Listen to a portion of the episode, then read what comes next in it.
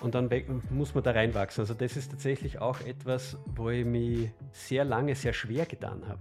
Weil was passiert? Du veränderst zu 100% deinen Beruf. Die meisten Freelancer, so was mir, ist mir auch gegangen, sind ja gern Freelancer, weil sie die Sache, die sie machen, in meinem Fall Software entwickeln, ja wirklich gern tun und auch gut können, hoffentlich. Ja? Und auf einmal kommst du drauf, hoppala, ich habe einen komplett anderen Job. Auf einmal muss ich ein Team führen, ich muss mich um, um, um, um Cashflow kümmern, ich muss Akquise betreiben, ich muss irgendwie ein Marketing auf die Beine stellen. Also was fundamental anderes. Ich bin zum, das habe ich realisiert, wo ich zum ersten Mal eine Zeit gehabt habe, wo ich drei Monate lang keinen einzigen Strichcode geschrieben habe. Das war harte Realisierung. Das war wirklich Zach. Also das, das muss man sich halt verinnerlichen. Wenn man sowas macht und in diese Richtung geht, wird dieser Zeitpunkt kommen, wie es Amen im Gebet. Das hat mir auch jeder gesagt vorher, ja, der schon ein bisschen weiter in der Journey war. Das wird kommen, ich wollte es nur nicht glauben. Und dann kommt der Zeitpunkt. Und auf einmal hast du einen anderen Beruf. Und dem muss dir halt auch gefallen. Und du musst den dann ja länger ausüben. Das muss dir Spaß machen. Hallo und herzlich willkommen bei der 35. Episode der Dominic List Show. Auf diesem Podcast gibt es WordPress und Business Talks das heißt, wenn du WordPress in deinem Business verwendest, dann bist du hier genau richtig. Weil jede Episode ist vollgepackt mit nützlichen Tipps, Tricks und Stories und Erfahrungen der besten Experten aus der WordPress-Branche. Und das Ziel des Podcasts ist es, dir dabei zu helfen, ein besserer Professional in der WordPress-Welt zu werden. Und diese Woche reden wir mit David Wippel. Und deswegen wird das eine interessante Episode sein, weil, wie du es vielleicht schon aus dem Titel rausgelesen hast, wird es um das Thema Agenturgründen in 2024 gehen. Also da werfen wir so einen objektiven Welt auf die Agenturwelt. Und wenn du dir mal überlegt hast, soll ich eine Agentur gründen, soll ich keine Agentur gründen, dann wird dir die Episode sehr viele Insights geben. Und der einzige Twist ist, wir werden da jetzt nicht in dem WordPress-Kontext so stark bleiben, weil der Background von David, also er wird euch das gleich auch selbst erzählen, aber der Background von David ist, dass er auf der Softwareentwicklungswelt kommt. Und da ist er Co-Founder von der Agentur Trigo. Und Trigo ist eine Softwareentwicklungsfirma, die jetzt nicht so stark zum Beispiel im WordPress sitzt, aber dann auch zum Beispiel Applikationen einfach macht, Custom äh, Software und all diese Sachen, die dazukommen. Aber das, das Spannende ist, er ist da bei Trigo ausgestiegen und macht jetzt alleine weiter, beginnt seine eigenen Produkte zu bauen. Also er hat die ganze Palette von der Agenturwelt miterleben können und das wird er uns heute erzählen. Das heißt, falls du am Überlegen bist, ist eine Agentur eine gute Idee oder eine schlechte Idee, da wirst du jetzt auf jeden Fall sehr coole Inputs bekommen. Und da an der Stelle David, herzlich willkommen. Könntest du dich bitte jetzt auch selbst vorstellen, damit ich die Zuschauer und Zuschauerinnen ein bisschen besser kennenlernen können? Ja, gerne. Hallo Dominik. David, mein Name. Ich äh, bin jetzt seit 25 Jahren in der Softwareentwicklung tätig, äh, davon eigentlich durchgehend als Unternehmer in der Selbstständigkeit. Habe, wie du vorher schon gesagt hast, in den letzten zwölf Jahren eine Agentur, eine Softwareagentur mit aufgebaut, die sich um primär um B2B ähm, Software ERP-artige Dinge gekümmert hat. Ähm, das hat sich dann natürlich über die Jahre in viele Richtungen bewegt. Wir haben die Software dann auch betrieben und so weiter und so fort. Und ja, nach zwölf intensiven Jahren bin ich jetzt vor fünf Monaten, sechs Monaten eigentlich jetzt schon, ausgestiegen, um mich mal in der Welt der, der Softwareprodukte zu versuchen. Und du hast jetzt schon ein Produkt am Start, Glasswise, und das, könntest du das vielleicht ganz gut beschreiben, weil ich finde es gut, wenn man, wenn die Leute sind so, okay, du hast schon, obwohl es jetzt ein paar Monate nur waren, hast du da schon irgendwas Greiferes gemacht und es ist halt schon kurz vorm Start oder es ist schon gestartet, nur die rechtliche Basis, auf welche das basiert, die ist kurz vorm Start. Und könntest du darüber kurz erzählen, wie du halt von der Idee und wie es jetzt der aktuelle Stand ist von dem Produkt? Ja, voll gern. Also auf die Idee gekommen bin ich dank meiner Frau. Die arbeitet auch in der Weinbranche im Handel und ist irgendwann nach Hause gekommen, hey, da kommt so eine neue EU-Verordnung. Und denke ich mir, okay, ja, EU-Verordnungen gibt es viele. Habe mich da mal kurz eingelesen. Und drum, es geht darum, dass äh, Winzer und Winzerinnen ab dem 8. Dezember 2023 Nährwertangaben und Inhaltsstoffe auf ihre Rücketiketten bringen müssen. So, jetzt kann man sich vorstellen, dass das ziemlich viel Informationen ist ähm, und die Rücketiketten traditionellerweise meistens eh schon recht voll sind und klein sind und deswegen kann man das via QR-Code auf eine Webseite auslagern. Und um das dreht sich mein Produkt Gleisweiß. Eben genau das zu ermöglichen, einerseits mal EU-verordnungskonform zu sein und dann auch zu schauen, wie kann ich über das hinausgehen, weil es ja auch ein Touchpoint ist mit der Marke und wie kann ich das dann auch ein bisschen für Marketing nutzen oder für Markenbildung. Und das habe ich jetzt die letzten Wochen gemacht und stehe jetzt da ganz, ganz kurz davor, live zu gehen. Also 31. Oktober ist mein Stichtag. Ich habe mir selber eine Deadline gesetzt, damit es auch tatsächlich fertig wird. Genau, das ist klasse.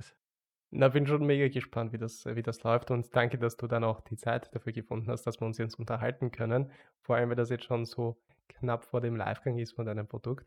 Da hast du sicher auch viele nicht vorhersehbare Situationen, die jetzt auf dich zukommen. Aber bin schon, bin schon mega gespannt, wie sich das entwickeln wird. Und damit wir beim das Thema vielleicht kurz erklären, weil die meisten Leute, die dazuhören und zuschauen, die sind jetzt speziell dann eben im WordPress-Kontext und erwarten sich jetzt so, hey, äh, was hat das jetzt mit mir zu tun? Weil ich bin ja jetzt zum Beispiel, keine Ahnung, zum Beispiel WordPress, da bin ich selbstständig oder habe ein kleines Team oder mache meine eigenen Projekte oder Produkte mit Hilfe von WordPress. Und jetzt reden wir über Glasswise und über Trigo und das ist eine Softwareentwicklungsfirma und all diese Sachen, weil damit wir da ein bisschen so einen Kontext geben, es wird allgemein um Agentur gehen, ob das jetzt eine Webagentur ist, eine WordPress-Agentur oder eine Softwareentwicklungsfirma oder Agentur, da ist, sind die Konzepte ja sehr ähnlich. Und deswegen fand ich es mega spannend, dass wir uns jetzt unterhalten können, weil, da schon, weil du da schon sehr viel Erfahrung hast, welche du einfach uns weitergeben kannst, falls jetzt sich wer überlegt, so, hey, soll ich eine Agentur gründen, soll ich keine Agentur gründen und so weiter. Also es wird allgemein um Agentur gehen und es ist dann eins zu eins zu übernehmen dann auch auf Webagenturen und WordPress-Agenturen. Es wird natürlich so fachliche Kleinigkeiten geben, die sich unterscheiden, dann konkret in der Abwicklung der Projekte. Aber ich sage jetzt mal, die Business-Konzepte oder die Agenturkonzepte, die dahinter stehen, sind sehr ähnlich.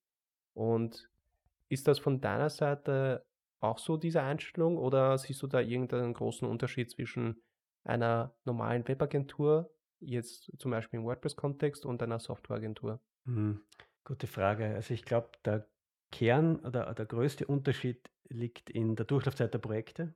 Wenn man Webseiten macht, selbst sehr umfangreiche Webseiten, sind vielleicht in Monaten erledigt und manche Softwareprojekte dauern halt Jahre. Die Sales-Zyklen sind vielleicht ein bisschen länger, aber im Kern unterscheidet, also wenn man sich mal von weiter weg anschaut, unterscheidet sich es im Kern nicht. Ja. Die einzelnen Schritte, die da so passieren.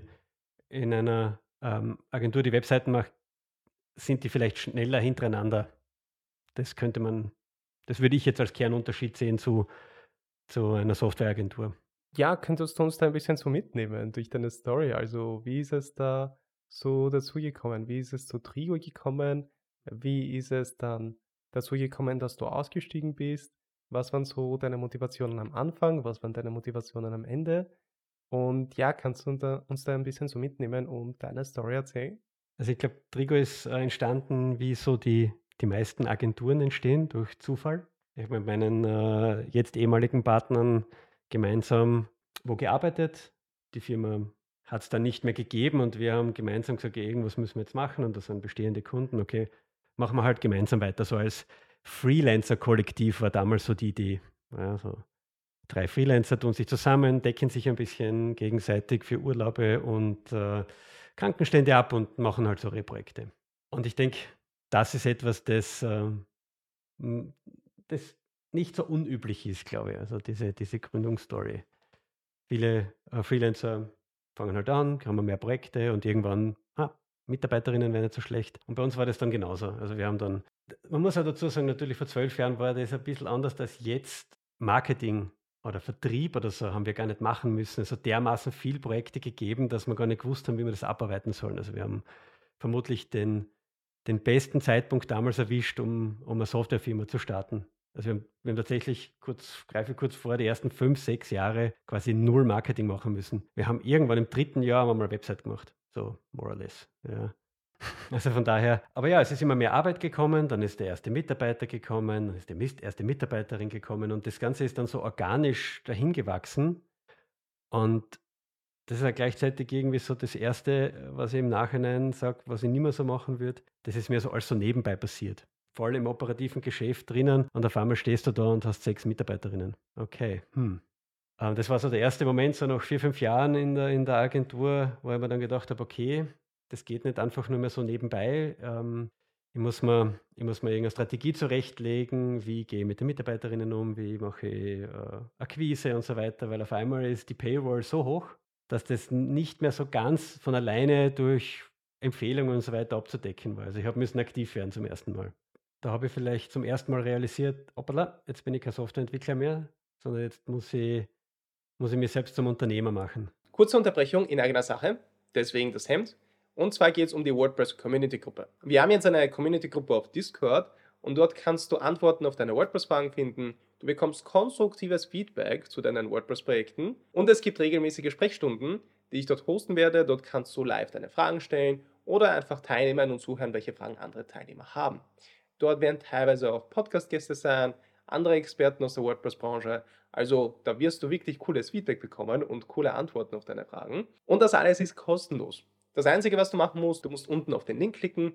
Dort kommst du zu der Seite, wo du dich anmelden kannst. Und dann bekommst du die gesamte Anleitung, wie du der Community-Gruppe beitreten kannst. Und jetzt geht's weiter mit dem Video. Und das war dann so ein bisschen so aufgezwungen? Oder war das so, okay, du hast gesehen, dass das kommt, deswegen wolltest du dann sowieso schon in diese Richtung? Oder war das so an einem Tag so voll die Überraschung, so, hey, ähm, ich muss mich da kümmern drum und sonst bekommen die Mitarbeiter am Ende des Monats kein Gehalt und sonst schaut es schlecht aus? Oder wie war das da für dich? War das einfach so von einem Tag auf den anderen oder konntest du dich da irgendwie so halbwegs drauf vorbereiten? Ich bin viel zu spät drauf gekommen. Ich habe glaubt, das braucht man nicht, wenn man nur so ein paar Leute sind. Und tatsächlich, wenn man nur so zu dritt, zu vier, zu fünft ist, sind die Kommunikationsnetze klein, die Wege sind kurz. Das funktioniert tatsächlich als Chaoshaufen, sage ich einmal. Wirklich auch gut. Also wir haben sehr gut zusammengearbeitet, die Projekte haben funktioniert, aber sobald die, die Netze größer werden, also sechs, sieben Leute, kommst dann drauf, hm, geht nicht mehr so gut. Und ich bin viel zu spät draufgekommen in Wahrheit. Also ich hätte mich, in Wahrheit hätte ich mich müssen viel früher ganz bewusst dafür entscheiden, oder wir drei im Gründungsteam dafür entscheiden, dass einer von uns sich quasi zum größten Teil aus dem operativen Geschäft herausnimmt und an dem Unternehmen selbst arbeitet. Und da haben wir wirklich lange äh, gebraucht, um das zu realisieren und dann auch sehr viel und intensiv diskutiert im Gründungsteam, wer, wer, wer darf das, weil es war quasi so, wer muss nicht mehr Projekte machen, eine Zeit lang die Diskussion. Ja. Also da kann ich echt nur empfehlen, sich damit rechtzeitig auseinanderzusetzen, weil ich war sicher zwei Jahre zu spät dran, um sich mit dem Thema auseinanderzusetzen. Und dann war es hart. Ja, weil dann hast du entweder die Entscheidung, entweder du drückst das durch oder du steckst aus. Ja, also es hat dann kein, keine Alternative gegeben. Weil natürlich wollte wollt ich die Firma, ich wollte, dass das weiter wächst, ich wollte, dass das funktioniert. Also man sieht es jetzt nicht, aber daneben mir ist eine Bücherwand. Äh, da sind sicher 100 äh, so Businessbücher drin, weil das war dann mein Versuch, über das mir das Wissen anzueignen, das mir gefehlt hat. Ich war zwar, glaube ich, nicht der schlechteste Softwareentwickler, aber als Unternehmer war ich ein vollkommener Amateur zu dem Zeitpunkt noch. Das heißt, lernen, lernen, lernen, das alles neben der Projektarbeit, weil die wird nicht weniger. Ja. Und dann muss man da reinwachsen. Also das ist tatsächlich auch etwas, wo ich mich sehr lange sehr schwer getan habe. Weil was passiert? Du veränderst zu 100 Prozent deinen Beruf. Die meisten Freelancer, so was mir, ist ja mir auch gegangen, sind ja gern Freelancer, weil sie die Sache, die sie machen, in meinem Fall Software entwickeln, ja wirklich gern tun und auch gut können, hoffentlich. Ja? Und auf einmal kommst du drauf, hoppala, ich habe einen komplett anderen Job. Auf einmal muss ich ein Team führen, ich muss mich um, um, um, um Cashflow kümmern, ich muss Akquise betreiben, ich muss irgendwie ein Marketing auf die Beine stellen. Also was fundamental anderes. Ich bin zum, das habe ich realisiert, wo ich zum ersten Mal eine Zeit gehabt habe, wo ich drei Monate lang keinen einzigen Strichcode geschrieben habe. Das war harte Realisierung. Das war wirklich zach. Also das, das muss man sich halt verinnerlichen. Wenn man sowas macht und in diese Richtung geht, wird dieser Zeitpunkt kommen, wie es Amen im Gebet. Das hat mir auch jeder gesagt vorher, ja, der schon ein bisschen weiter in der Journey war. Das wird kommen, ich wollte es nur nicht glauben. Und dann kommt der Zeitpunkt. Und auf einmal hast du einen anderen Beruf. Und dem muss dir halt auch gefallen. Und du musst den dann ja länger ausüben. Das muss dir Spaß machen. Und ich habe eine Zeit braucht, um mich da hineinzufuchsen und dass mir das auch ja, Spaß macht. Also am Anfang war dein Alltag so, hey, du arbeitest dann in Projekten, du schreibst Code, du verwirklichst die Projekte und dann nach einiger Zeit war es so, hey, du schreibst eigentlich nur E-Mails, du bist die ganze Zeit in Meetings, du planst Projekte, du schreibst Angebote, du gehst den Leuten nach, zum Beispiel in Bezug auf Rechnungen und so weiter. Du musst dich darum kümmern, dass genug Mitarbeiter da sind, um die Projekte zu realisieren und all diese Sachen. Und das war einfach so viel Arbeit, dass es dann Überhand genommen hat und dass das einfach dann voller Fokus dann war, oder? Genau, also man ist ja dann der einzige Marketing-Mitarbeiter, der einzige Vertriebler, man ist ja nur Projektmanager und arbeitet noch immer ein bisschen in Projekten mit. Mitarbeiter HR macht, nein, natürlich, wir waren zu dritt im Gründungsteam und konnten uns das über, also auch aufteilen. Das war auch, ohne das wäre es eh nicht gegangen. Also ich nehme den, ich nehme nicht äh, für mich heraus, dass ich das alles gestemmt hätte. Keine Chance, ja, alleine. Also Chapeau für alle, die das wirklich komplett alleine durchziehen. Das ist wirklich äh, krass. Aber ja, du bist irgendwann vor allem in dem Weg, wo du dann nicht mehr in den Projekten arbeitest, aber noch so nah dran bist, dass du zum Beispiel das Key Accounting machst, also wirklich mit den Kundinnen redest, Upsells versuchst an den Start zu bringen, aber dann die Umsetzung selber im Projekt nicht mehr machst. Da bist du noch recht nah dran. Also der Umstieg ist krass, weil du bist so halb drinnen, halb draußen, das war ein bisschen weird, bis du dann irgendwann wirklich nur mehr im Unternehmen arbeiten kannst. Oder zumindest eine Zeit der Woche, des Monats nur mehr im Unternehmen arbeiten kannst. Ja, und da ist, glaube ich, ein großer Vorteil, dass ihr halt von Anfang an zu dritt warst oder also als, ich ich glaube, du hast das bezeichnet als das Freelancer-Kollektiv, dass ihr da zu dritt angefangen habt, Projekte zu machen, weil ich glaube, das, wo die meisten Leute, und da nehme ich mich auch gar nicht raus, also da habe ich oft schon mit dem Gedanken gespielt, aber wenn du alleine beginnst und alleine die Projekte umsetzt und dann nach einigen Projekten, nach ein, zwei, drei Jahren, sagen wir es mal so, fragst du dich so, okay, was ist der nächste Step?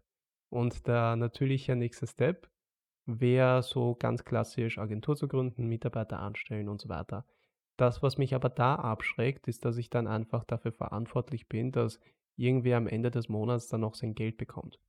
Und da einfach diese Verantwortung zu haben, so jemand anderer vertraut mir oder ist davon abhängig, dass ich genug Umsatz mache in der Agentur, damit ich dann die Mitarbeiter bezahlen kann, das ist ein, äh, ein riesengroßer Step von okay, ich bin jetzt da alleine in, in meiner Höhle am Schreibtisch und mache dann die Projekte hin zu, okay, ich muss da jetzt wirklich monatlich so viel Umsatz generieren, damit das wirklich sinnvoll ist, damit die Mitarbeiter nicht davonlaufen und so weiter. Und das ist, glaube ich, für die meisten Leute dann ein riesengroßer Sprung. Ich habe den Sprung noch nicht gemacht. Ich weiß nicht, ob ich den überhaupt machen will oder nicht. Aber falls jetzt wer gerade in der Situation ist, überlegt sich, hey, soll ich das eigentlich alleine aufbauen? Soll ich da als Freelancer oder als Selbstständiger das alleine machen und das äh, weitermachen und das aufziehen? Oder soll ich da vielleicht von Anfang an gleich ein, eine Unterstützung suchen in Form von Mitarbeitern? Was wäre dann so die Benefits oder was wären so die Nachteile von einer Agentur, wenn wir jetzt davon ausgehen, von dem Standpunkt so, hey, ich bin jetzt eine Person und ich bin mir nicht sicher, welchen Weg ich einschlagen soll? Ja, also Vielleicht fangen wir an, welche Probleme oder Herausforderungen hat man als einzelner Freelancer? Du hast zum Beispiel, natürlich würdest gerne Urlaub gehen, du wirst mal krank, äh, du hast vielleicht auch mal eine Projektflaute. Gut, das kann bei der Agentur passieren, aber alles hängt an dir. Wenn du dich nicht hinsetzt und deine Arbeit machst, Zero Money, kein Einkommen, aus. Ja? Liegt irgendwo in der Natur der Sache, wenn man alleine ist. Wenn man jetzt eine Agentur hat und man hat die ersten Mitarbeiterinnen, dann hat man halt insofern den Vorteil, dass äh, nicht mehr alles an einer Person hängt, dass das abgewickelt wird. Du kannst mehrere Projekte machen, du kannst vielleicht größere Projekte machen. Ja, natürlich hast du dann diese Verantwortung und ich gebe auch zu, wie ich das zum ersten Mal realisiert habe, dass ich dann auf einmal jeden Monat dieses Geld an den Start bringen muss, war das niederschmetternd. Gleichzeitig kann ich mich an viele Momente erinnern, wenn du dann in das Büro reingehst und drinnen wird gearbeitet, du weißt, die Projekte gehen weiter, alles wird rechtzeitig fertig und so weiter und so fort. Das ist schon cooler, wo du dir mal einen Tag nehmen kannst und, und die einfach auf der Terrasse setzt oder in ein Café setzt und genau gar nichts machst und trotzdem läuft alles weiter. Und das ist vielleicht ein, muss man, muss man das so aufzäumen, dass man sagt, wo möchte ich hin eigentlich? Ja? Taugt mir mein Handwerk so sehr, dass ich das immer ausführen möchte und möchte ich unabhängig bleiben, dann ist vielleicht Freelancerin bleiben der richtige Weg. Wenn ich aber sage, ich möchte eigentlich, keine Ahnung, für bestimmte Kunden arbeiten oder ich möchte eben nicht mehr jeden Tag selber ähm, diesen Hustle haben, dann ist der Agenturweg für da möglicherweise der richtige. Ja. Und da ist halt viel passiert, dann hast du dich von Trio getrennt und jetzt machst du weiter als oder betreust du dann einige Kunden noch im Rahmen der Selbstständigkeit als Einzelperson, wenn ich das jetzt richtig verstanden habe. Und da, was, äh, da gibt es halt immer so einen Deckel. Also ich weiß nicht, inwiefern du, welche Ziele du jetzt hast mit der Selbstständigkeit oder Ob das einfach jetzt so ist, so, hey, du hast noch die Kunden, die du gerne betreuen würdest, du machst die nicht im Stich lassen, deswegen machst du das in der Form weiter. Äh, oder hast du da jetzt andere Pläne für die Zukunft in Bezug auf die Selbstständigkeit und die Abwicklung, Abwicklung von Projekten? Oder ist das so eine Übergangslösung zwischen, hey, ich mag jetzt mir eigentlich die Produkte aufbauen, aber irgendwie musst du dich dann doch erhalten in der Zwischenzeit, bis die Produkte ins Rollen kommen? Oder hast du da schon ein größeres Ziel zwischen der Selbstständigkeit, dass du das langfristig dann auch alleine weitermachen möchtest? Also da ist mein, mein klares Ziel, in Richtung Produkte zu gehen. Ich habe ein paar wenige Kundinnen und Kunden, die ich schon sehr lange betreue, mit denen ich schon sehr lange zusammenarbeite, die jetzt auch diesen Wechsel von der Trigger zu Essential Code mit mir mitgemacht haben, die, wie du sagst, dafür sorgen, dass die Lichter mal anbleiben und die möchte ich auch weiter betreuen. Also das Dienstleistungsgeschäft, das ich da habe, soll auch so weiterlaufen. Das ist so eine Art Grundrauschen. Ich habe aber nicht vor, da jetzt wieder eine Agentur draus zu machen und Mitarbeiter und mehr Projekte, um in diesen, nicht in diesen Kreislauf zu kommen. Also die Projekte, die ich jetzt habe, kann ich allein gut abwickeln, ohne dass sie mich zu 100 Prozent auslasten.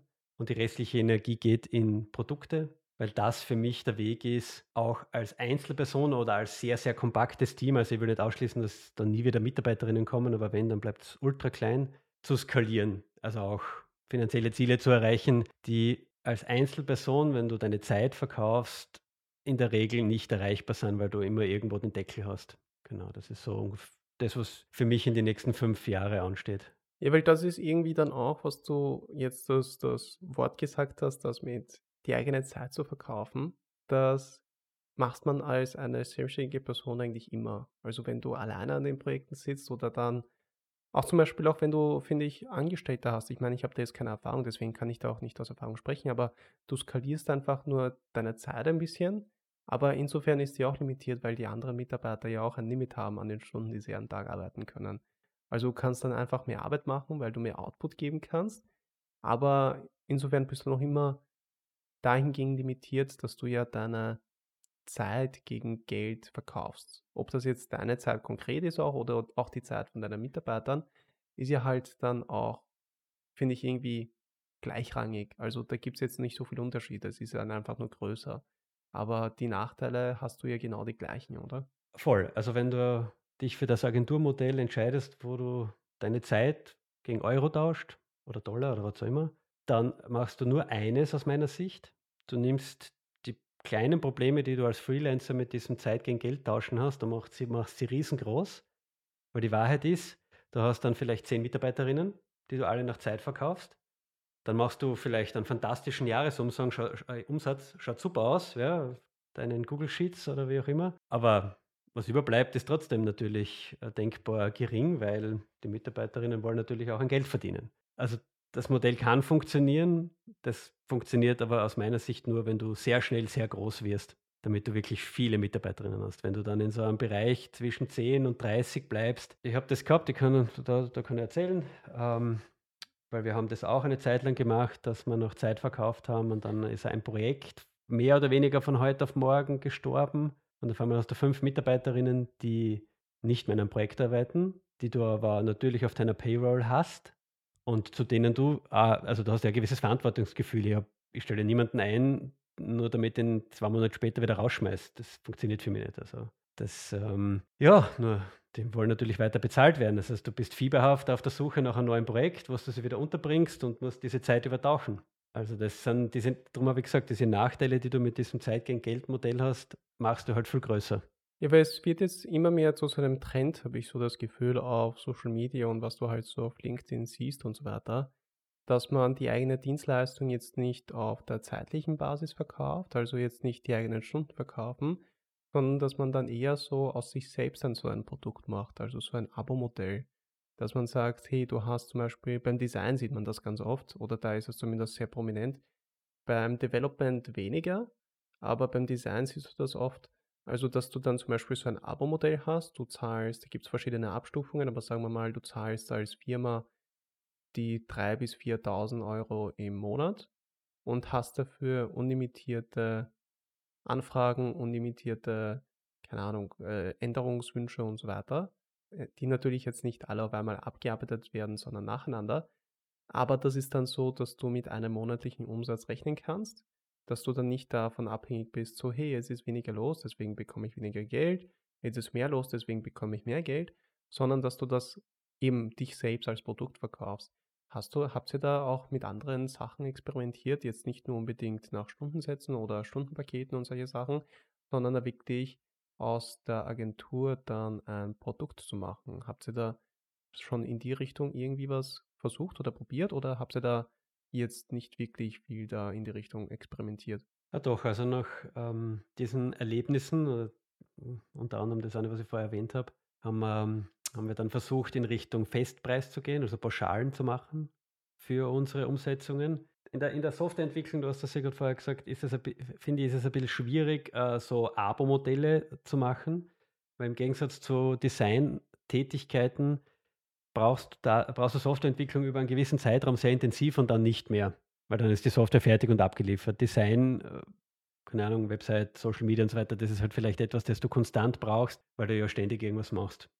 Stichwort Marketing zum Beispiel. Aber wir haben versucht, in Richtung Pauschalpreise zu gehen, um eben auch diese Entkoppelung zwischen der Zeit und dem Eurobetrag, der am Ende des Tages auf unserem Konto landet, zu schaffen, diese Entkoppelung hinzukriegen, um für uns dann auch Anreize zu setzen. Ich meine, natürlich versucht niemand, den Kunden oder die Kundin irgendwie auszunehmen oder zu betrügen. Also das will jetzt niemandem unterstellen, aber der Anreiz, signifikant schneller fertig zu werden in zeitbasierten Projekten, ist halt geringer, als wenn du es noch pauschal verkauft hast, weil je effektiver du das abwickelst, desto mehr Marge hast du am Ende des Tages, desto mehr DB bleibt dir. Und nach Stunden ist halt der Anreiz, naja, hm, wenn ich schneller fertig wäre, mein Stundensatz kann ich nur enden wollend anheben. Irgendwann sagt der Markt da, hey, na, geht nicht mehr. Ist der Anreiz, schneller zu werden oder effektiver zu arbeiten, nicht so hoch. Und ja, da haben wir eine Zeit lang experimentiert, da haben wir mit sehr, also da haben wir oft genug eingefahren, weil dieser Umstieg, vor allem der mentale Umstieg von dem Zeitverkaufen, wo man eben sagt, naja, jetzt mache ich die Stunden noch, damit ich das auf meiner, auf meiner Liste habe und mache das noch oder ähm, lass dann den Junior das machen. Das ist auch ein sehr beliebtes Modell, dass man dann im Verkaufsgespräch sitzen die seniorigen Leute und man hat den Eindruck, die Bude, die kriegt alles super, zack, das ist fantastisch, die sind alle super drauf und umsetzen tun aber dann die Juniors, die dann schön Stunden schreiben. Ah, das, der, mental, der mentale Umstieg ist super schwer. Ja, das, das, das kann ich nur empfehlen, sich vielleicht schon vorher die Gedanken zu machen und gar nicht erst in dieses Zeitverkaufen hineinzugehen. Da kommst du irgendwie in so ein Hamsterradl, oder? Also du kommst dann, du musst einfach weiterlaufen, weil wenn du nicht weiterlaufst, dann bleibt das Radl stehen und dann steht halt die ganze Agentur, oder? Wir haben sehr viele Schmerzen ertragen müssen, wie wir versucht haben, aus dem reinen Stundenverkaufen rauszukommen. Weil natürlich, du hast Mitarbeiterinnen, die sind kalkuliert, da gibt es Stundensätze, äh, da gibt es Projekte. So, jetzt hast du aber ein Projekt angenommen, pauschal verkauft und am Anfang bezahlt dir niemand 100.000 Euro upfront nach Unterzeichnung. Das heißt, du musst querfinanzieren. Und in dieser, in dieser Spirale drehst du dich halt dann eine Zeit lang, bis du es irgendwann schaffst, dass du über die Pauschalprojekte genug einnimmst, um genug vorzufinanzieren und dann so rauszukommen. Aber das hat eine Zeit gedauert. Also das ist nichts, was man von heute auf morgen schaffen kann. Und das ist auch, das will gut geplant sein, weil das kann dich natürlich umbringen. Aber so richtig. Ja, da, da hast du ein paar Pauschalprojekte, die fundamental daneben gehen und dann sperrst du zu. Ja, weil ich habe das bei mir so im Kopf kategorisiert, also bezüglich Stundensatz nach Stunden zu verrechnen und nach Pauschalpreisen zu verrechnen ist eher so dieses Risiko. Wer übernimmt das Risiko fürs Projekt? Also bei Stundensatz berechnen, dann gebe ich meistens dann so eine Aufwandsschätzung, wie lange das ungefähr dauern kann, wie viele Stunden. Aber im Endeffekt, ob das jetzt 20, 30 Stunden mehr oder weniger dauert, kann man nicht wirklich gut vorhersehen. Und wer übernimmt dann die Kosten? Also in meinen Augen ist es dann die Person, die das Risiko übernimmt. Also ich verkaufe meine Zeit und nicht die Ergebnisse so in die Richtung. Deswegen habe ich das so in meinem Kopf, okay, dann übernimmt das Risiko der Kunde. Heißt jetzt nicht, dass man dann jetzt das Projekt jetzt absichtlich auszögern soll, damit man dann irgendwie mehr Zeit kassieren kann. Aber bei den Pauschalpreisen, da gebe ich einen Fixpreis. Zu dem Preis hast du dieses Produkt. Und dann übernehme ich das Risiko. Also als, als die Person, die das dann verwirklicht, dieses Projekt. Und deswegen finde ich dann auch in so einem Fall das ganz gut, wenn man dann auch einfach mit einem größeren Risiko einen größeren Gewinn da noch hat. Weil der Kunde kann mit dem Fixpreis rechnen. Wenn es jetzt kein kleiner Preis ist, dann ist es trotzdem ein Fixpreis. Und so habe ich das zumindest bei mir im Kopf argumentiert, wieso man bei Fixpreisen dann auch wirklich mehr kalkulieren sollte oder mehr verlangen sollte, einfach weil man das Risiko auf sich nimmt. Siehst du das von deiner Seite auch so oder siehst du das anders? Na, das, ist, das trifft den Kern der Sache schon sehr gut. Vor allem muss man sich auch überlegen, wem man seine Dienstleistungen verkauft. Also wenn du jetzt Software-Dienstleistung an jemanden, eine, ein Unternehmen verkaufst, das selbst in der Branche ist, dann können die ja das Risiko einer zeitbasierten Verrechnung mit Schätzung ja bewerten. Die kennen das in der Regel und wissen ganz genau, okay, Schätzungen sind immer falsch. Das ist einfach so, selbst mit viel Erfahrung kannst die Bandbreite nur verkleinern, aber du hast trotzdem diese, diese Schwankungsbreite und die können das Risiko nehmen und vielleicht auch mit einkalkulieren. Wenn du jetzt aber ein Unternehmen verkaufst, das ähm, aus einer gänzlich anderen Branche kommt und mit Softwareentwicklung keine Ahnung hat, oder von Softwareentwicklung keine Ahnung hat, wie, wie sollen die dieses Risiko wirklich bewerten? Und da ist der Tausch zu sagen, hey, ja, ich nehme das Risiko auf mich, das Umsetzungsrisiko. Ich nehme dieses Unbekannte, diese Schwankungsbreite nehme ich. Dafür verlange ich mehr, mehr Euro von dir. Ist in der Regel der bessere Deal, vor allem für den Kunden und die Kundin. Weil sie einfach sagen, okay, das ist der Betrag, mit dem kann ich kalkulieren, das ist es mir wert, weil da kommt dann vielleicht auch so Value-Based Pricing ein bisschen mit rein. Das ist mir das wert, dass ich diese Software oder diese Webseite oder was auch immer habe. Und man selber kann sagen, okay, ich gehe ins Risiko, aber High Risk, High Reward. Und in Bezug auf die Querfinanzierung, habt ihr das eigentlich aus dem eigenen Budget genommen oder habt ihr dann irgendwie so eine Art Fremdkapital dann auch mit ins Boot geholt? Fremdkapital finanziert, das haben wir gelegentlich mal überlegt. Wir hatten dann aber das Glück, ein größeres Projekt zu gewinnen, das uns dann ermöglicht hat, mit den Stunden, die wir geschrieben haben, ein paar Leute rauszunehmen und dann haben wir langsam dort angefangen, gewisse Teile pauschal zu verrechnen. Das ist übrigens vielleicht keine schlechte Idee, damit anzufangen. Du hast ein Dienstleistungsportfolio, du machst ja in der Regel immer wieder die gleichen Dinge. Und wir haben dann diese Dinge aus der Zeitverrechnung rausgelöst, die wir tatsächlich bei jedem Projekt immer wieder gemacht haben. Und dem dann einen Preismarschall gegeben. Und dann waren unsere Angebote so ein Mix aus fünf, sechs ähm, fixen Paketen und der Rest dann auf Zeit drauf. Und so sind wir sukzessive hinübergewandert in die andere Welt, sage ich einmal. Das finde ich allgemein einen mega guten Input und voll interessant, dass ihr das auch versucht habt. Dass ich nämlich bei vielen Agenturen, die so ein bisschen so in diesem Stundensatzsystem drinnen sind, dass sie da einfach drinnen bleiben und da halt schwer ausbrechen aus dem Ganzen.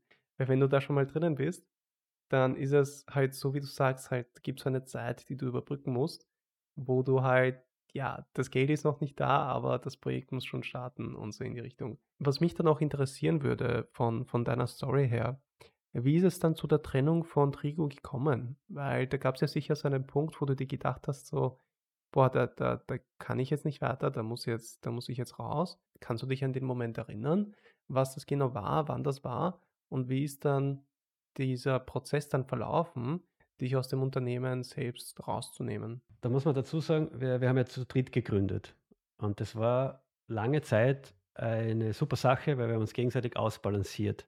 Aber wenn man sehr lange zusammenarbeitet und das zwölf Jahre ist eine lange Zeit, dann entwickelt man sich halt auch irgendwie weiter. Und in unserem Fall war es dann so, dass die Interessen, also wohin sich die Trigo entwickeln soll, über die letzten Jahre auseinandergegangen sind.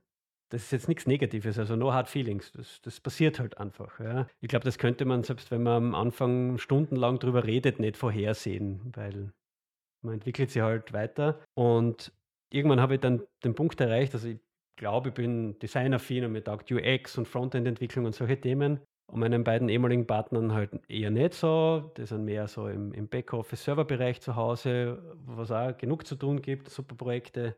Und irgendwann haben wir dann entschieden, okay, wir müssen da eine Trennung herbeiführen, weil ich war einfach nicht mehr glücklich mit den Projekten, die wir gemacht haben. Es war immer weniger von dem drin, was mir Spaß gemacht hat. Und ich wollte aber die, für die beiden dann auch keine, keine Blockade sein. Weil ich habe natürlich immer in die andere Richtung gezogen. Und jetzt kannst du dir vorstellen, kleine Agentur, drei Leute, äh, die in unterschiedliche Richtungen ziehen. Und wir haben dann versucht, eine Zeit lang mit so, machen wir unterschiedliche Abteilungen oder gründen wir aus oder was auch immer. Das verträgt so ein kleines System nicht. Also das hätte es fast zerrissen, sage ich einmal. Und dann, ja, der Ausstieg. Viele Gespräche. Natürlich findet es keiner super, super. Also wir haben uns nicht gestritten oder so, das nicht, aber man arbeitet zwölf Jahre zusammen, natürlich ist das nicht toll, wenn man sich dann trennt. Und irgendwann gehst du zum Notar, unterschreibst die Papiere und äh, Ein bisschen Geld geht von A nach B und das war's. Im Großen und Ganzen. Na, also mega Respekt, dass du den Schritt gemacht hast, weil ich glaube, da ist es sehr leicht, in der Situation zu bleiben und so, hey, das Business läuft eigentlich, da kommt Geld rein und das passt eigentlich. Also dieses Wohlbefinden in der Situation, das ist dann meistens da, zumindest von der finanziellen Seite oder von anderen Seiten. Aber das, was du gerne lieber machen würdest, das wird dann immer stärker, oder? Ja, also das soll jetzt nicht negativ klingen, aber ähm, man ist natürlich, wenn es halbwegs läuft, in so einer Art goldenen Käfig. Man verdient gut, so wie du gesagt hast, es läuft einigermaßen gut. Und ich habe mir dann selber oft die Frage gestellt, warum kann ich mir mit dem nicht zufrieden geben? Warum passt das nicht einfach? Geht eh dahin. Da Projekte, die üblichen Probleme, aber das ist eh normal, wenn du große Projekte machst und so weiter und so fort. Aber du kommst an einen Punkt, wo du halt einfach denkst, na, also für mich war es dann tatsächlich der Punkt, wo ich überlegt habe, kann ich das nochmal 10, 15 Jahre machen? Jetzt bin ich schon ein bisschen älter, aber ich habe trotzdem noch einiges äh, vor mir, bevor ich äh, vielleicht einmal in Pension gehe. Und dann habe ich gedacht, na, das, das schaffe ich nicht. Das schaffe ich einfach nicht. Und dann habe ich irgendwann realisiert, hey, was Trigo mir geschenkt hat, was diese Zeit mir absolut geschenkt hat, ist das gesamte Skillset, um Unternehmen aufzubauen, um alles zu machen, das da drumherum notwendig ist. Ich kann das jetzt vermutlich bis, bis, bis ich nicht mehr mag, einfach wiederholen. Und das ist schon, also das, das ziehe ich aus dem Ganzen, das ist schon super. Also das, das ist schon extrem wertvoll, finde ich. Und deswegen war dann auch dieser Schritt zu sagen, ich steige aus und gehe wieder ins Risiko. Für mich gar nicht so ein großes Risiko, weil ich das Skillset schon hatte. Fünf Monate gebraucht und habe ein funktionierendes Unternehmen und verdiene mein Geld. Das kann man aus sowas dann auch rausziehen. Also alle, die jetzt vielleicht in so einem Käfig drinstecken, ja, das muss man nicht einfach nur aushalten. Man kann sich da drüber trauen und es funktioniert. Ja, und das Finanzielle hat sich insofern geregelt, weil durch den Ausstieg aus äh, Trigo, du gesagt, müssen wir jetzt nicht in die Details reingehen, ist Geld von A nach B gewandert das, und, und solche Sachen. Also du hast jetzt keinen finanziellen Druck gehabt, da jetzt unbedingt monatlich jetzt, hey, Umsatz reinzubringen oder Geld zu machen, sondern du konntest dir die Zeit einfach nehmen und zu überlegen, so, hey, okay, gehen wir es mal langsam an, was will ich machen, was kann ich machen, in welche Richtung will ich mich weiterentwickeln. Und dann hast du dir die Zeit genommen oder hast du dann sofort angefangen, dann auch zum Beispiel an Glasswise zu arbeiten oder ist das dann einfach irgendwann danach gekommen? Also ja, ich habe den großen Luxus gehabt, muss ich sagen, dass ich zumindest für ein paar Monate keine Geldsorgen hatte und meine Familie und alles war abgedeckt. Und Nein, ich habe mir eigentlich gar nicht, also zuerst habe ich mir gar nicht bewusst diese Zeit genommen, sondern ich habe gedacht, passt super, jetzt da starte ich voll rein, ich gehe wieder ins Dienstleistungsgeschäft, ich mache ein bisschen Beratung dazu, ich hau mir auf die, ich stürze mir auf die KMUs und, und mache diese Geschichten. Das hat auch einigermaßen gut angefangen. Natürlich das größte Problem eines neuen Unternehmens ist, niemand kennt dich. Also das ist das, was du als erstes lösen musst. Ja? Man muss dich kennen, sonst geht nichts. Also bin ich auf jede Veranstaltung gelaufen, die man nur finden hat können, habe mit 100.000, das ist übertrieben, aber mit vielen Leuten geredet, ähm, einfach nur um zu sagen, hey, der David, der macht jetzt das. Und daraus hat sich dann natürlich schon das eine oder andere Ding ergeben und nach einem Monat oder sechs Wochen haben wir dann gedacht, puh, eigentlich mache ich jetzt das gleiche wie vorher, nur allein. Ja, das ist auch nicht unbedingt, ja. Und da ist der Moment dann für mich gekommen, weil ich gesagt habe, nein, ich muss irgendwas komplett anders machen. Habe dann sicher mal einen Monat außer das Notwendigste gar nichts gemacht und nur nachgedacht und dann für mich beschlossen, okay, es wären Produkte. Das, das wollte ich schon immer.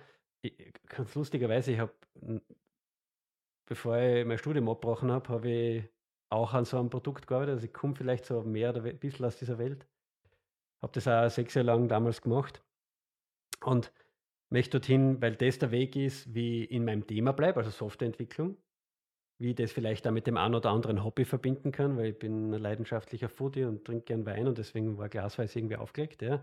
Und kann aber mal an einem Ding so lange arbeiten, bis es wirklich cool ist. Weil das ist ein Nachteil, finde ich, am, am, Projektbusiness, am Agenturbusiness. Du machst natürlich deine Arbeit super. Also ich will auch wieder niemandem unterstellen, dass er das einfach irgendwie rausschießt und das ist ihm völlig egal, wie das ausschaut. Aber du hast immer irgendwo einen Budgetdeckel und äh, du kannst nie die Dinge dann wirklich so weit treiben, wie du selber vielleicht sagst, ach, jetzt ist richtig cool.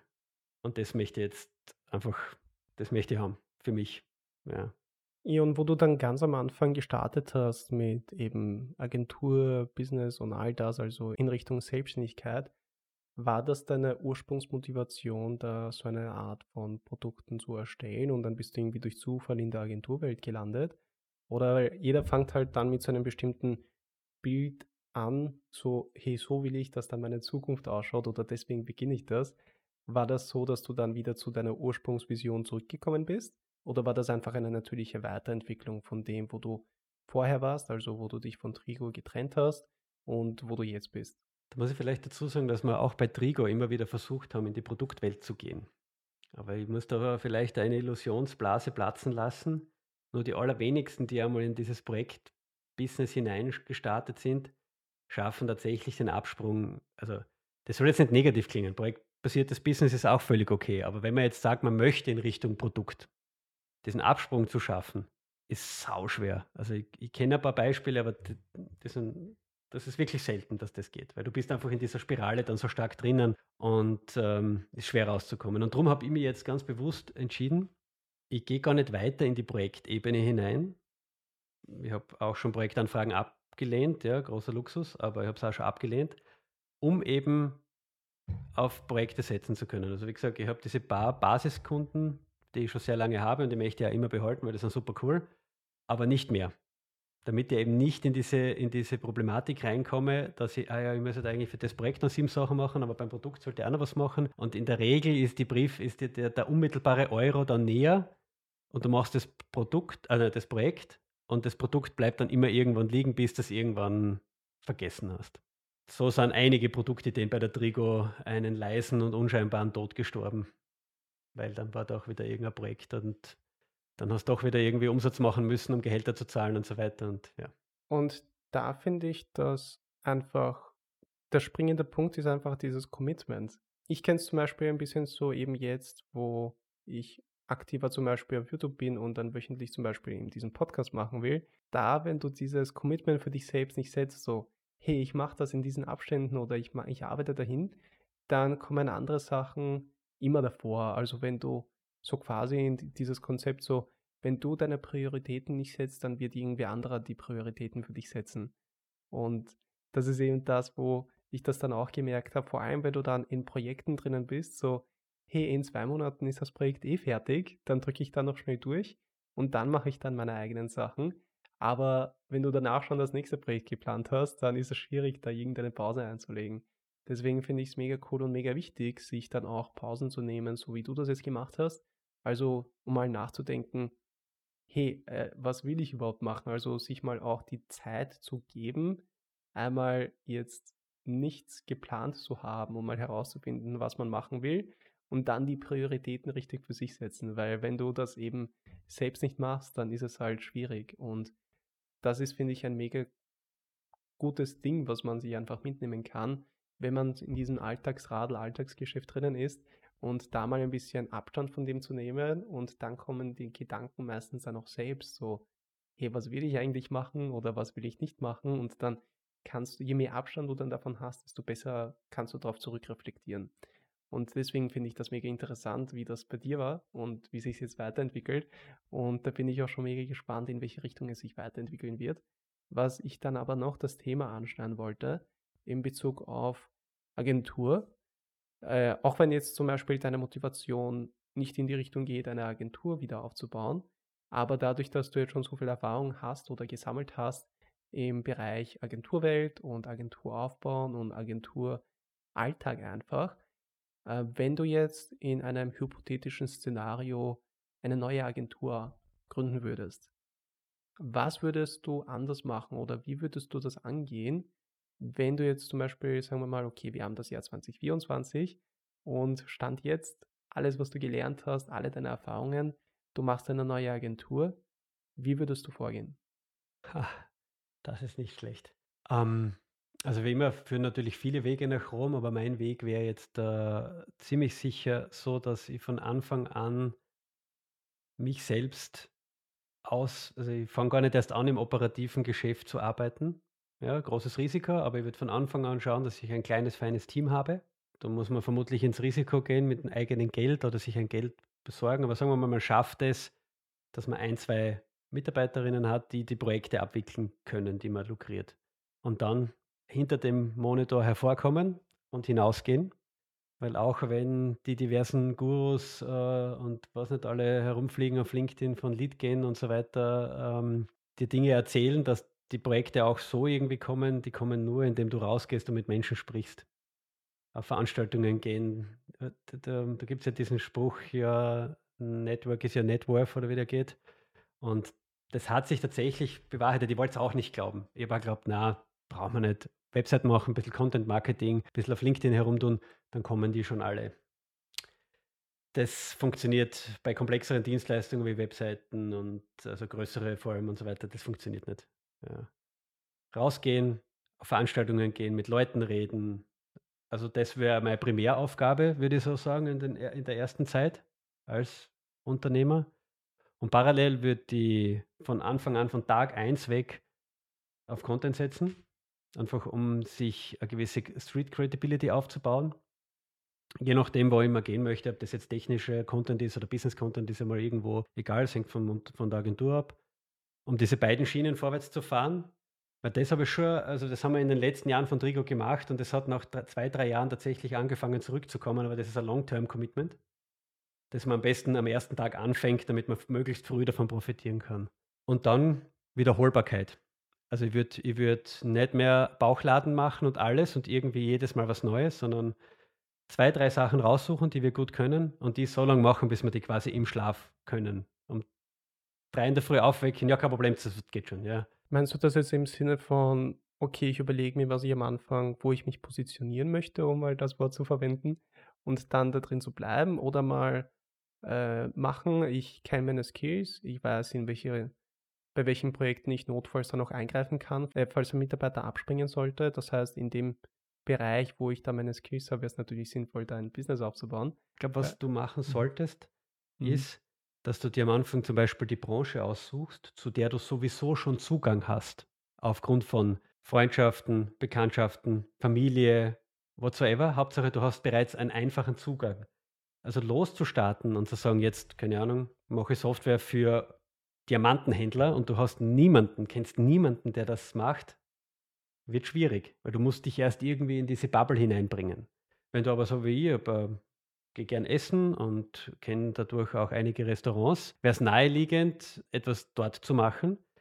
Weil was kann ich tun? Ich kann zu meinem Lieblingswirten gehen und sagen, hey, ich habe da was gemacht, äh, kennst wen, der das brauchen kann? Oder ich biete jetzt da das an, ähm, kennst wen, der diese Dienstleistung in Anspruch nehmen würde? Also du hast dann leichter Zugang.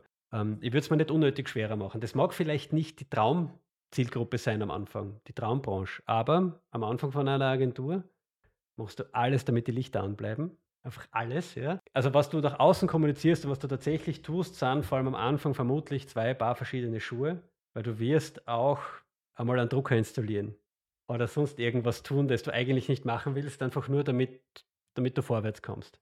Aber wichtig ist, machst dir nicht so schwer, nimm eine Branche, zu der du sowieso schon Zugang hast und wenn du da ein gutes Geschäft etabliert hast, das dich finanziert, nimmst du zweite dazu und dann eine dritte und dann breitest die langsam aus. Oder du, du, du gehst über die Dienstleistungen und sagst, okay, ich mache nur Webseiten oder ich mache nur Buchungssysteme oder derlei Dinge, aber mit etwas anfangen, wo die Hürden nicht so hoch sind, weil die, es, es gibt sowieso schon genug zu tun am Anfang. Da muss nicht das auch noch sein, dass ich quasi einen neuen Markt mir aufmachen muss. Und das, was du am Anfang gesagt hast, um das vielleicht nochmal zu wiederholen, weil das fand ich mega, mega cool, weil darüber haben wir auch letztens gesprochen mit einem anderen Podcast-Gast. Und dass man dann vor allem, wenn man an die großen Projekte rankommen möchte, sage ich jetzt mal, oder wenn man mit oder den Projektmanagern oder den Entscheidungsträgern von größeren Firmen, was die Projekte angeht, in Kontakt kommt, dann geht das online eigentlich nur sehr schwierig. Du kannst online, finde ich, durch Content kommst du sehr schnell oder sehr gut zu den Leuten, wenn du zum Beispiel so ein Businessmodell hast oder irgendeine Art von äh, Wissen weitergibst, wo dieses Do-it-yourself-Prinzip dahinter steht oder dann with you mit Hilfe von Coaching. Da kommst du, glaube ich, sehr gut an die Leute über Social Media. Aber diese Dienstleistungen, die dann for you sind, also wo du die ganze Betreuung übernimmst und das Produkt halt selbst entwickelst und alles halt in-house machst, das finde ich, da ist es an die Leute, die da wirklich die Entscheidungsträger sind von großen Projekten, ist es mega schwierig, online an diese Leute heranzukommen. Also deswegen diese Konferenzen, weil wenn dann irgendein Projektmanager sich weiterbilden möchte, dann fahren die wahrscheinlich so auf Konferenzen und in Real Life wollen die sich halt dort weiterbilden und da gibt es halt mehrere Leute gleich von denen dort an einer Konferenz. Ist natürlich halt auch wichtig, die Entscheidung zu treffen, welche Konferenz wird am sinnvollsten.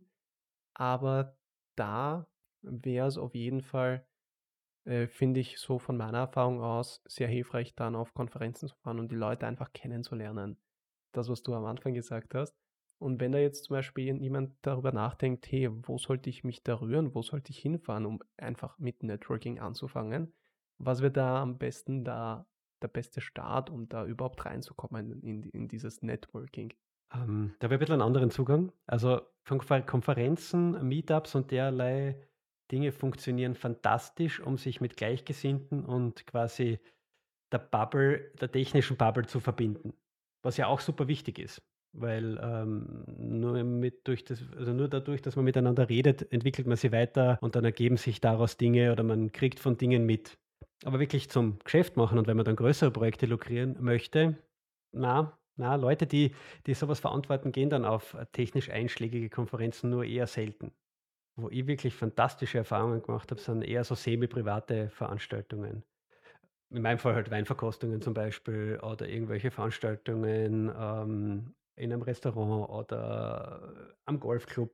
Also ich spiele zwar nicht Golf, aber das habe ich schon bei Freunden miterlebt, was da alles abgeht. Ja. Also eher so semi-private, weil da geht es ja gar nicht darum, dass du dann den Hard Pitch auspackst und dem sagst, hey, unterschreib mir jetzt was, sondern was ich schon mal erwähnt habe, du wirst bekannter.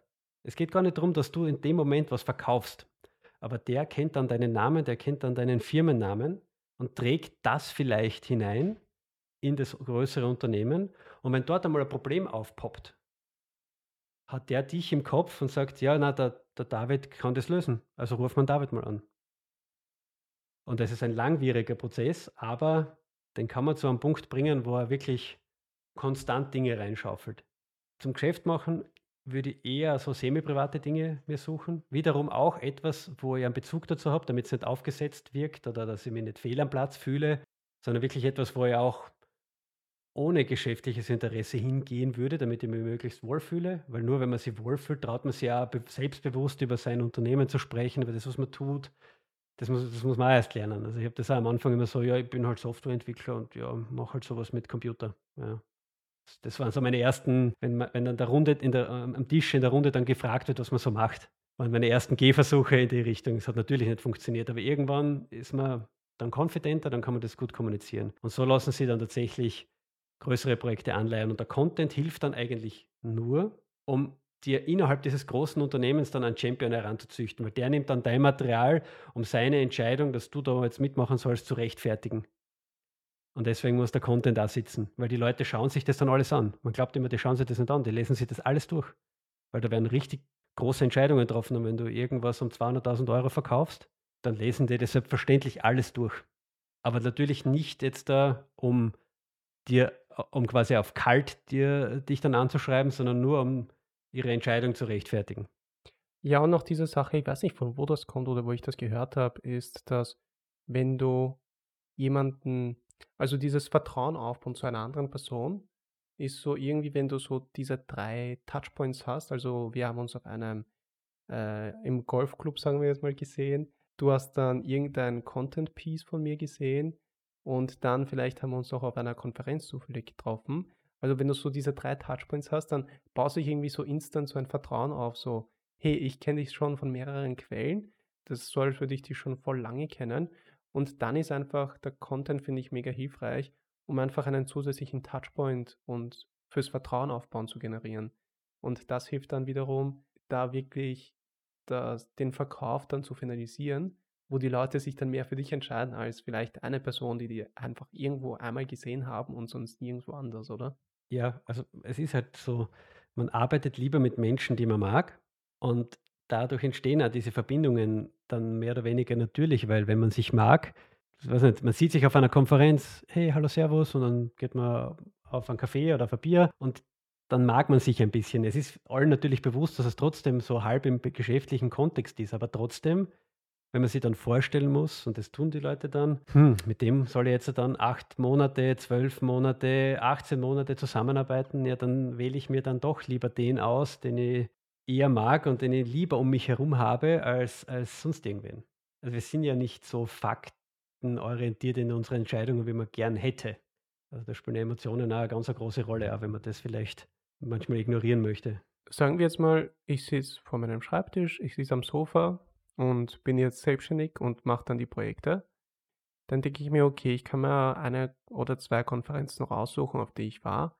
Aber wie komme ich dann zu diesen semi-privaten Events? Ist es dann so, hey, einfach nur durch Zufall, weil ich diese Interessen habe? Muss man dann irgendwie Mitglied bei einer geheimen Organisation sein, damit man diese Invites bekommt? Oder wie, wie kommt man überhaupt in die Situationen, dass man so Leute einfach so random kennenlernt, wo man einfach dann auch über das Business sprechen kann? Das ist natürlich, also wie kommt man in so eine Situation? Wenn man ein bisschen extrovertiert ist, tut man sich natürlich leichter. Ich verstehe, dass das nicht für jeden super easy ist, aber ich bin meinen persönlichen Interessen gefolgt. Und über das hat sich dann was, immer was ergeben. Und dann habe ich mir selber antrainiert, dass ich mich auch bei solchen Veranstaltungen traue, eine wildfremde Person einmal anzusprechen. Ich habe tatsächlich auch vom Spiegel dann die ersten zwei Sätze geübt. Ja, hallo, ich bin der David und ich mache das, was machst du? Und ich bin der Überzeugung, dass als Unternehmerin bleibt dir nichts anderes übrig, als das zu lernen. Wie gesagt, die eigenen Interessen sind dann immer leichter. Und dann halt ein bisschen googeln, ähm, durchaus auch WKO-Geschichten, aber ich nicht so mega viel davon halte, aber das ist auch ein guter Einstieg, weil die machen recht viel. Ja, und auf Konferenzen, auf Konferenzen habe ich immer super viele coole Leute aus meinem Umfeld kennengelernt, die das ähnliche oder gleiche machen. Aber das ist ja auch etwas, das man oft unterschätzt und was ich wirklich empfehlen kann, sich von Anfang an auch mit Gleichgesinnten oder Menschen auszutauschen, die in der gleichen Situation sind oder vielleicht schon zwei Schritte weiter und ganz offen zu sprechen, auch über finanzielle Situationen und so weiter, weil da lernt man ein bisschen, also da lernt man am meisten. Weil die ersten Jahre habe ich das nicht gemacht, weil ich der Meinung war, ja, ich bin super, ich bin jetzt Unternehmer und ich kann das alles schon. Mhm, denkst du? Natürlich nicht. Und erst wenn man dann anfängt, mit anderen zu sprechen, die haben ähnliche Herausforderungen, dann kannst du sagen, wie hast du das gelöst und so weiter. Also und solche Leute findet man auf Konferenzen oder eben auf, auf, auf Meetups oder derlei Dinge. Mhm. Die gehen auch aus dem Grund dorthin. Ja, was ich auch jedem empfehlen kann, ist das, was ich über den Podcast jetzt sehr viel oder sehr stark lerne, ist einfach so auszutauschen oder Leute anzuschreiben, so, hey, magst du kurz quatschen oder dich kennenlernen? Und vor allem kommt das dann irgendwie nicht so awkward rüber, wenn du sagst so, hey, äh, cool, äh, voll interessant, können wir uns vielleicht mal kennenlernen und mal kurz quatschen. Und wenn sich daraus eine Podcast-Episode ergibt, dass wir dann später aufnehmen oder nicht, mega cool. Also halt diesen Kontext von, eh, äh, es hätte dann auch einen Business-Benefit oder so einen Content-Benefit, wenn wir dann gemeinsam eine Podcast-Episode aufnehmen und nicht so, hey, cool, magst du dich mal kennenlernen? so in die Richtung ohne diesen Kontext. Und das hat mir halt sehr stark geholfen, da einfach Leute aus der Branche jetzt zum Beispiel anzuschreiben, die ich noch nicht kenne anstatt einfach so die Leute anzuschreiben, weil ich halt Bock habe, die kennenzulernen. Ist natürlich auch mega cool und das machen, glaube ich, die wenigsten oder niemand macht das so in die Richtung so, hey, ich habe dich auf LinkedIn gesehen, magst dich mal kennenlernen und vernetzen und mal quatschen. Und das hat mir so eine, eine zusätzliche Motivation gegeben, dann Leute anzuschreiben, Leute zu kennenzulernen und diese ganzen Sachen. Und das kann ich auch jedem empfehlen. Und du hast ja den DigiWatt Podcast oder den DigiWatt Podcast. Okay, genau. und das, das, das macht sie ja zu zweit, oder? Den, den Podcast. Kannst du darüber vielleicht kurz erzählen, damit die Leute mal hören, äh, wo die dich dann auch überall finden können im Internet? Genau, also den habe ich mit dem Jakob gestartet, schon vor einiger Zeit. Ähm, der Jakob, nur ganz kurz, ist im Projektmanagement äh, für eben Softwareprojekte im Medienbereich tätig. Und wir haben oft stundenlang telefoniert ähm, über irgendwelche Themen, haben uns ausgetauscht. Ne? Und irgendwann haben wir gedacht, eigentlich könnte man das ja auch für einen Podcast aufnehmen und vielleicht ist es für jemanden interessant. Und so ist das irgendwie entstanden. Wir haben dann auch Gäste und, äh, gehabt und so. Also das ist schon, der Podcast hat mir extrem viel geholfen, auch in diesem Freisprechen. Weil ich kann dir sagen, in den ersten Folgen sind wir, so wie wir beide jetzt da sind, vor dem Mikro gestanden und es war blank nicht sehr schweigen. Was sage ich jetzt? Okay, ist ja nichts interessant, was soll ich jetzt sagen? Aber über die Zeit kommst rein und das hat mir dann auch nämlich bei den ähm, vorher erwähnten Veranstaltungen super geholfen, ein bisschen freier zu sprechen. Und ja, in dem Podcast wollten oder wollen wir digitale Themen einfach für Menschen aufbereiten, die nicht so nah an dem Thema dran sind.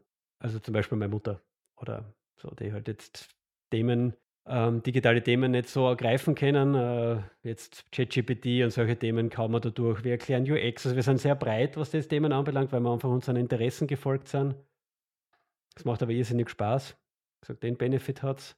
Und, und da, da, schließe ich bei dir an, du tust dir viel leichter, Leute einzuladen in den Podcast, mit denen du gern mal sprechen würdest, wenn du was hast, wo du sie hin einladen kannst. Und also ich habe ich hab mir am Anfang tatsächlich gewundert, wie gern und bereitwillig die Leute tatsächlich kommen. Ich habe mir gedacht, der hat niemals Zeit, nie, nie, keine Chance, der kommt sicher nicht.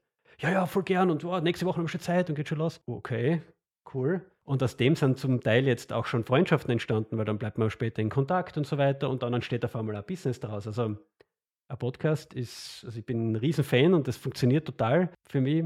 Genau, ja. ja. Na, kann, kann ich auch nur empfehlen. Also da habe ich mega positive Erfahrungen gemacht in, die, in der Hinsicht, dann jetzt zu vernetzen und das Ganze. Okay, äh, ich habe mich dazu entschlossen, eine Agentur zu gründen. Und ja, jetzt bin ich dann vor dem Moment, ob ich die Entscheidung treffen soll, das alleine zu machen, mit anderen Leuten gemeinsam.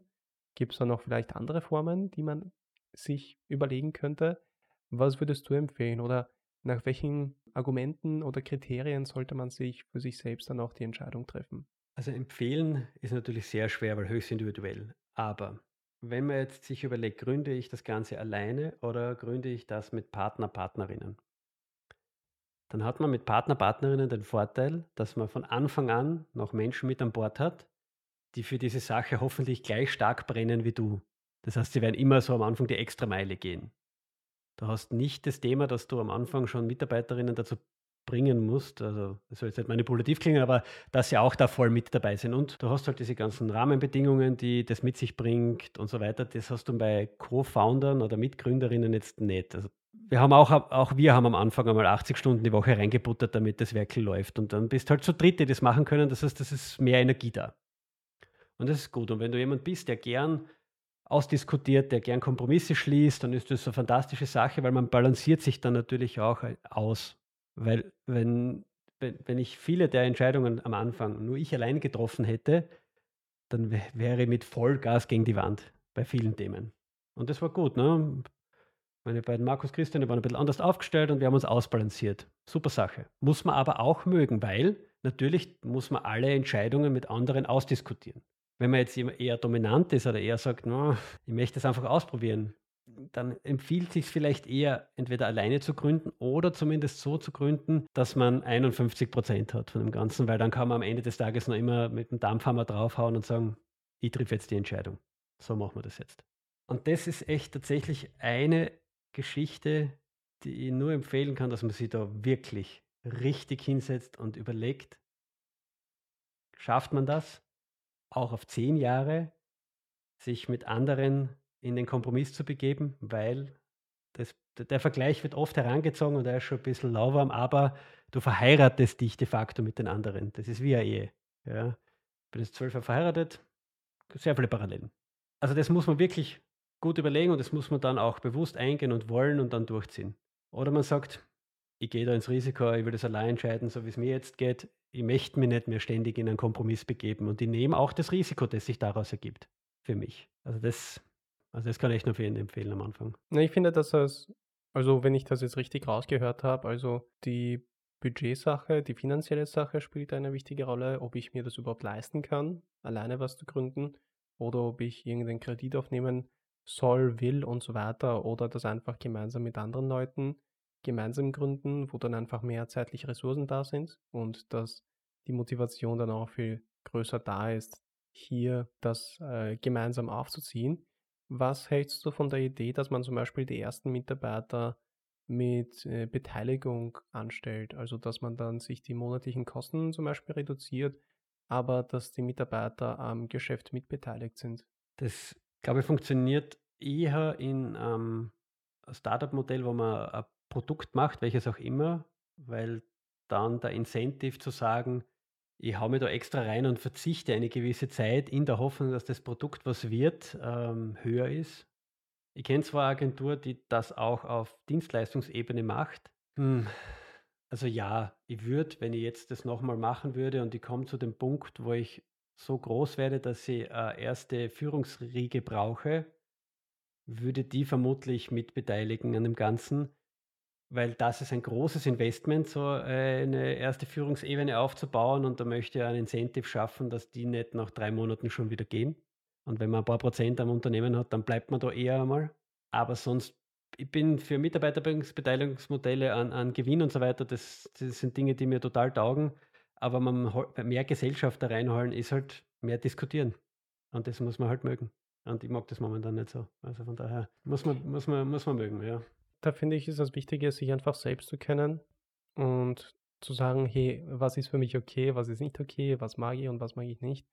Weil wenn man erst sich mit den Themen beschäftigt, wenn man schon verheiratet ist, so in die Richtung, ist halt schwierig, weil dann bist du, entweder du ziehst das durch und du passt dich an, oder du beendest die Ehe, so in die Richtung. Ja, genau. Also, weil ja. da spanne ich den Bogen zurück auf ganz am Anfang. Die meisten Agenturen passieren ja aus Zufall, weil man einfach sagt, hey, jetzt machen wir was gemeinsam oder da haben wir ein Projekt.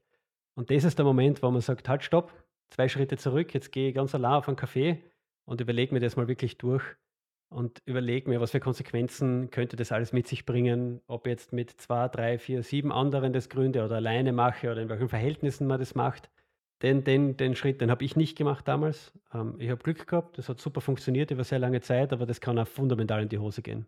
Und deswegen ja. macht das. Ja, und jetzt als nächstes kommt für dich die Produktentwicklung, Glasswise, und das ist so der Hauptfokus jetzt im Moment, oder? Genau, also jetzt momentan ist es Glasswise, da möchte ich bis 31.10. eben die Tore öffnen für alle.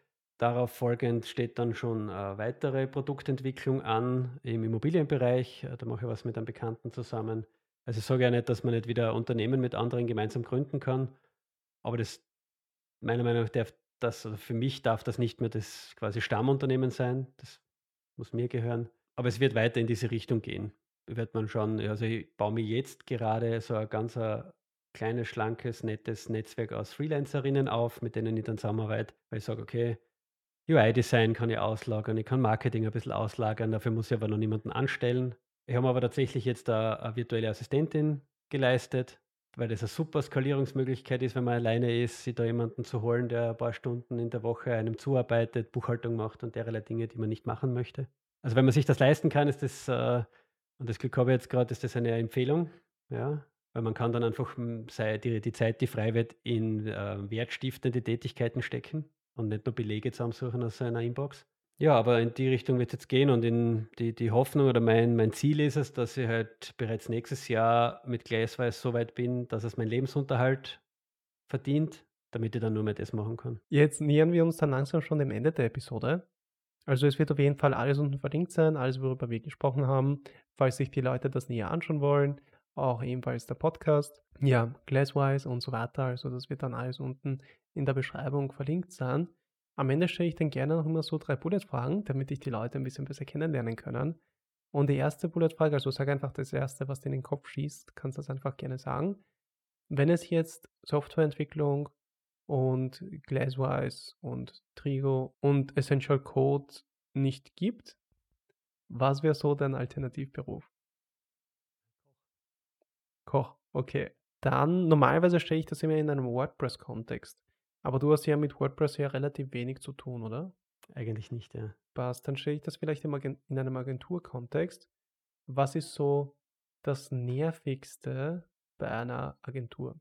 Immer wieder das Gleiche zu erklären. Immer und immer und immer und immer wieder das Gleiche erklären. Mhm. Egal wem. Und am anderen Spektrum, was ist so das Schönste an einer Agentur? Was ist so der Aha-Moment, den man dann hat, so, oder den du gehabt hast, so, boah, das war es jetzt voll wert, das, die Erfahrung zu machen? Das war auf einem ähm, Ausflug, den wir als äh, Trigo gemacht haben mit den Mitarbeiterinnen und dann realisierst du irgendwann, dass du das, was du liebst, machen kannst mit Menschen, die super cool sind.